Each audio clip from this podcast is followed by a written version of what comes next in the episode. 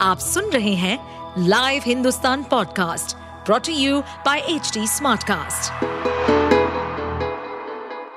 नमस्कार, ये रही आज की सबसे बड़ी खबरें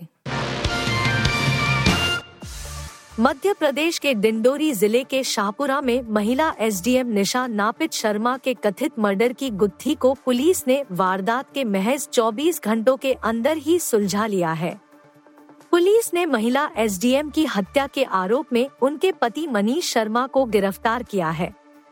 पुलिस ने बेडशीट, तकिया और वॉशिंग मशीन में पड़े निशा शर्मा के कपड़ों की मदद से इस मर्डर मिस्ट्री को सॉल्व किया है। मनीष ने निशा द्वारा सर्विस बुक, बीमा और बैंक रिकॉर्ड में नॉमिनी नहीं बनाने पर उनकी हत्या कर दी थी। जानकारी के अनुसार, रविवार को मध्य प्रदेश के डिंडोरी ज़िले के शाहपुरा में एसडीएम निशा शर्मा की अचानक हुई संदिग्ध मौत से हड़कंप मच गया।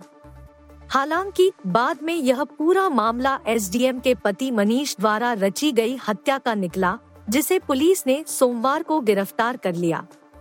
इंडिया टुडे की रिपोर्ट के मुताबिक मनीष अपनी पत्नी निशा को रविवार को शाहपुरा के एक अस्पताल में लाया और बताया कि उनकी नाक और मुँह से खून बह रहा है। हालाँकि अस्पताल लाने से पहले ही निशा की मौत हो चुकी थी। एक वरिष्ठ सरकारी अधिकारी से जुड़ा हाई प्रोफ़ाइल मामला होने के चलते पुलिस ने एक टीम बनाई और कई एंगल से इस केस की जाँच शुरू की। मनीष ने पूछताछ में पुलिस को बताया कि निशा की तबीयत पिछले कुछ दिनों से ठीक नहीं थी और इलाज के दौरान अस्पताल में उनकी मौत हो गई। हालाँकि, एसडीएम का पोस्टमार्टम करने वाले डॉक्टर ने बताया कि निशा की मौत करीब चार पाँच घंटे पहले ही हो चुकी थी संदिग्ध मौत का मामला होने पर पुलिस द्वारा घर की तलाशी के दौरान पुलिस और फॉरेंसिक टीम को एक बेडशीट तकिया और वॉशिंग मशीन में निशा के कपड़े मिले। इससे पुलिस को संदेह हुआ कि कुछ तो गड़बड़ है। पुलिस ने फिर मनीष को पूछताछ के लिए बुलाया और उससे वॉशिंग मशीन में मिले सामान के बारे में सख्ती से पूछताछ की। आखिरकार मनीष ने तकिए से मुँह दबाकर अपनी पत्नी की हत्या करने की बात कबूल कर ली। दिल्ली, कोलकाता घूमकर विपक्ष के नेताओं को एकजुट करने वाले बिहार के मुख्यमंत्री नीतीश कुमार अब सत्तारूढ़ एनडीए के साथ है। खबर है कि विपक्षी गठबंधन छोड़ने का फैसला उन्होंने जनवरी के मध्य में ही कांग्रेस सांसद राहुल गांधी के साथ बातचीत के दौरान ले लिया था। हालाँकि इसे लेकर आधिकारिक तौर पर कुछ नहीं कहा गया है।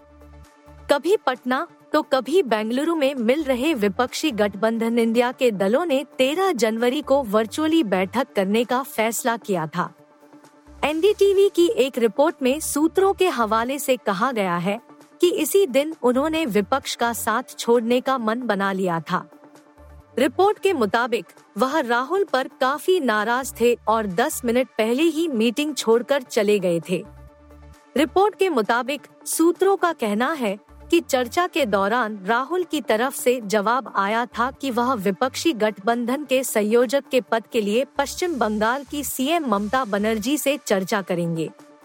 उन्होंने बताया कि इसके कुछ समय बाद ही नेताओं ने बिहार सीएम को ही संयोजक चुन लिया था, लेकिन नाराज़ नीतीश ने पद ठुकरा दिया और कहा कि लालू यादव को यह पद दिया जा सकता है।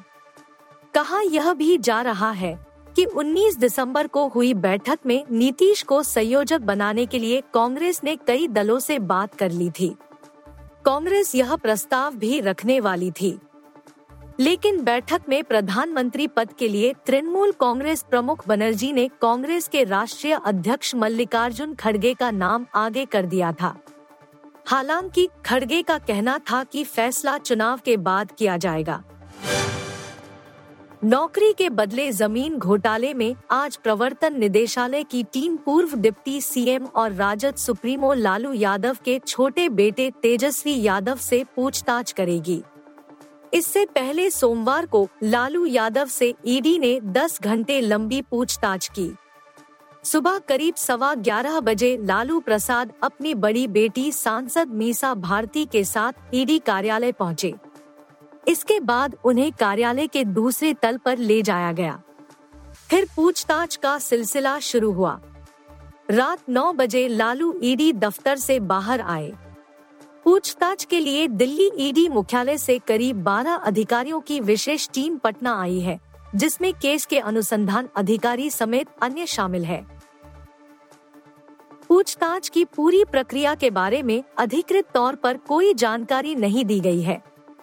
परंतु सूत्रों के अनुसार, तत्कालीन रेल मंत्री लालू प्रसाद के कार्यकाल 2004 से 2009 के बीच नौकरी के बदले ज़मीन मामले से जुड़े 50 से अधिक सवाल पूछे गए इतनी लंबी पूछताछ के दौरान लालू प्रसाद को चाय, नाश्ता, दोपहर का भोजन और शाम का नाश्ता भी दिया गया डॉक्टर की तरफ़ से लिखी हुई सभी दवाइयाँ भी उन्हें निर्धारित समय पर खाने की अनुमति दी गई। इन दवाइयों को खिलाने के लिए कुछ अंतराल पर बेटी मीसा भारती को अकेले कार्यालय के अंदर आने की अनुमति दी जाती थी। लालू प्रसाद से पूछा गया कि कितने लोगों से ज़मीन लेकर रेलवे में किन पदों पर कहाँ कहाँ नौकरी दी गई है। ज़मीन पहले बेनामी कंपनियों के नाम पर ली गई, जिसकी निदेशक उनकी पत्नी, बेटियाँ, बेटा व अन्य करीबी थे। कई ज़मीन उनके परिजनों करीबियों के नाम पर भी लिखवाई गई थी। इसकी सच्चाई क्या है? ईडी उनके खिलाफ राउज एवेन्यू कोर्ट में दायर चार हज़ार सात सौ इक्यावन पन्नों की चार्जशीट के अलावा हृदयानंद चौधरी के स्वीकृति बयान को भी साथ लेकर आई थी, जिसे दिखाकर भी सवाल पूछे गए। ईडी की तरफ़ से 50 से अधिक सवालों की लंबी सूची का एक एक करके जवाब देने के क्रम में लालू प्रसाद थोड़ा झल्लाए भी बीच बीच में थोड़ा उठकर घूमे भी। ताकि थोड़ा रिलैक्स हो सके। एक सवाल को कई बार पूछे जाने या घुमाकर पूछना और क्रॉस क्वेश्चन करना उनकी झल्लाहट की मुख्य वजह थी। हालाँकि वे तुरंत सामान्य होकर अपने चिरपरिचित मुस्कान के साथ फिर जवाब देने लगते। इंग्लैंड के खिलाफ भारतीय टीम को वाइजैग यानी विशाखापट्टनम में 2 फरवरी से दूसरा टेस्ट मैच खेलना है। भारतीय टीम को इस मुकाबले के लिए टीम में तीन नए खिलाड़ियों को जोड़ना पड़ा है। बल्लेबाज के एल राहुल और रविंद्र जडेजा चोट के चलते दूसरे टेस्ट मैच से बाहर हो गए हैं।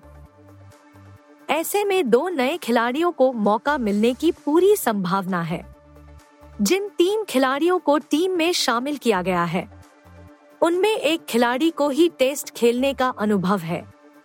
दरअसल बीसीसीआई ने के राहुल और रविंद्र जडेजा के चोटिल होने के बाद टीम में सरफराज खान, सौरभ कुमार और वॉशिंगटन सुंदर को शामिल किया है। के राहुल और जडेजा पिछले मैच में प्लेइंग इलेवन का हिस्सा थे। ऐसे में दूसरे मैच में उनको कौन रिप्लेस करेगा? ये देखने वाली बात होगी। टीम में दो बदलाव तो पक्के हैं। लेकिन कॉम्बिनेशन को अगर इधर उधर किया जाता है तो फिर तीन बदलाव दूसरे टेस्ट मैच के लिए हो सकते हैं। के राहुल की जगह रजत पाटीदार या फिर सरफराज खान में से किसी एक को मौका मिल सकता है। रजत पाटीदार विराट कोहली के रिप्लेसमेंट के तौर पर टीम के साथ जुड़े थे तो उनको शायद पहले मौका मिल जाए। वे डेब्यू कैप हासिल कर सकते हैं। ऐसे में सरफराज खान को बाहर ही बैठना होगा। वहीं ऑलराउंडर रविंद्र जडेजा की जगह उन्हीं के जैसी क्षमता वाले सौरभ कुमार को टेस्ट क्रिकेट में डेब्यू करने का मौका मिल सकता है। अगर टीम कॉम्बिनेशन और बैटिंग में अगर गहराई कम करने की योजना टीम मैनेजमेंट की है तो फिर कुलदीप यादव अक्षर पटेल की जगह खेल सकते हैं। इस तरह भारत के पास तीन अलग अलग तरह के स्पिनर होंगे। वॉशिंगटन सुंदर भी दावेदार है। भारत समेत लगभग 10 देशों ने सोमवार को काबुल में तालिबान द्वारा आयोजित एक सम्मेलन में भाग लिया। ये बैठक क्षेत्र में व्यापक सहयोग को लेकर आयोजित की गई थी। तालिबान की बैठक में भारत के शामिल होने के कई महीने निकाले जा रहे हैं। बता दें कि भारत ने अभी तक तालिबान के शासन को मान्यता नहीं दी है और वह काबुल में वास्तव में समावेशी सरकार के गठन की वकालत करता रहा है। इस बैठक के बाद कयास लगाए जा रहे हैं कि भारत क्षेत्रीय सहयोग के उद्देश्य से तालिबान के साथ संबंध बनाए रखना चाहता है। क्षेत्रीय सहयोग पहल बैठक को तालिबान शासन के कार्यवाहक विदेश मंत्री अमीर खान मुत्ताकी ने संबोधित किया। इसमें भारत के अलावा रूस, चीन, Iran, Pakistan, Uzbekistan, Turkmenistan, Kazakhstan, तुर्की और इंडोनेशिया के राजनयिकों ने भी भाग लिया। रूस की ओर से अफ़गानिस्तान के लिए उसके विशेष प्रतिनिधि जमीर काबुलोव शामिल हुए। हालाँकि अभी तक इस बैठक पर भारतीय अधिकारियों की ओर से कोई आधिकारिक बयान नहीं आया। इससे पहले संयुक्त अरब अमीरात, यूएई में भारतीय भारतीय दूतावास ने कार्यवाहक अफगान दूत बदरुद्दीन हक्कानी को अबू धाबी में गणतंत्र दिवस समारोह में आमंत्रित किया था। तालिबान विदेश मंत्रालय के उप प्रवक्ता हाफिज जिया अहमद ने बैठक में शामिल हुए भारतीय प्रतिनिधि के हवाले से कहा कि भारत अफ़गानिस्तान में स्थिरता लाने को लेकर होने वाली सभी पहलों का समर्थन करता है।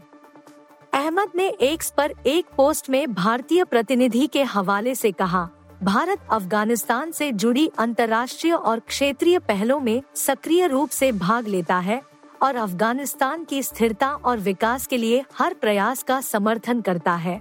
तालिबान के विदेश मंत्रालय के एक बयान में कहा गया है कि उनका देश क्षेत्र के देशों के साथ संबंधों को महत्वपूर्ण मानता है। आप सुन रहे थे हिंदुस्तान का डेली न्यूज़ रैप, जो एच टी स्मार्टकास्ट की एक बीटा संस्करण का हिस्सा है। आप हमें फेसबुक ट्विटर और इंस्टाग्राम पे एट एच टी या podcasts@hindustantimes.com पर ईमेल के द्वारा सुझाव दे सकते हैं। इस पॉडकास्ट पर अपडेटेड रहने के लिए हमें फॉलो करें एट एच टी हम सारे मेजर सोशल मीडिया प्लेटफॉर्म्स पर मौजूद हैं और ऐसे पॉडकास्ट सुनने के लिए लॉग ऑन टू डब्ल्यू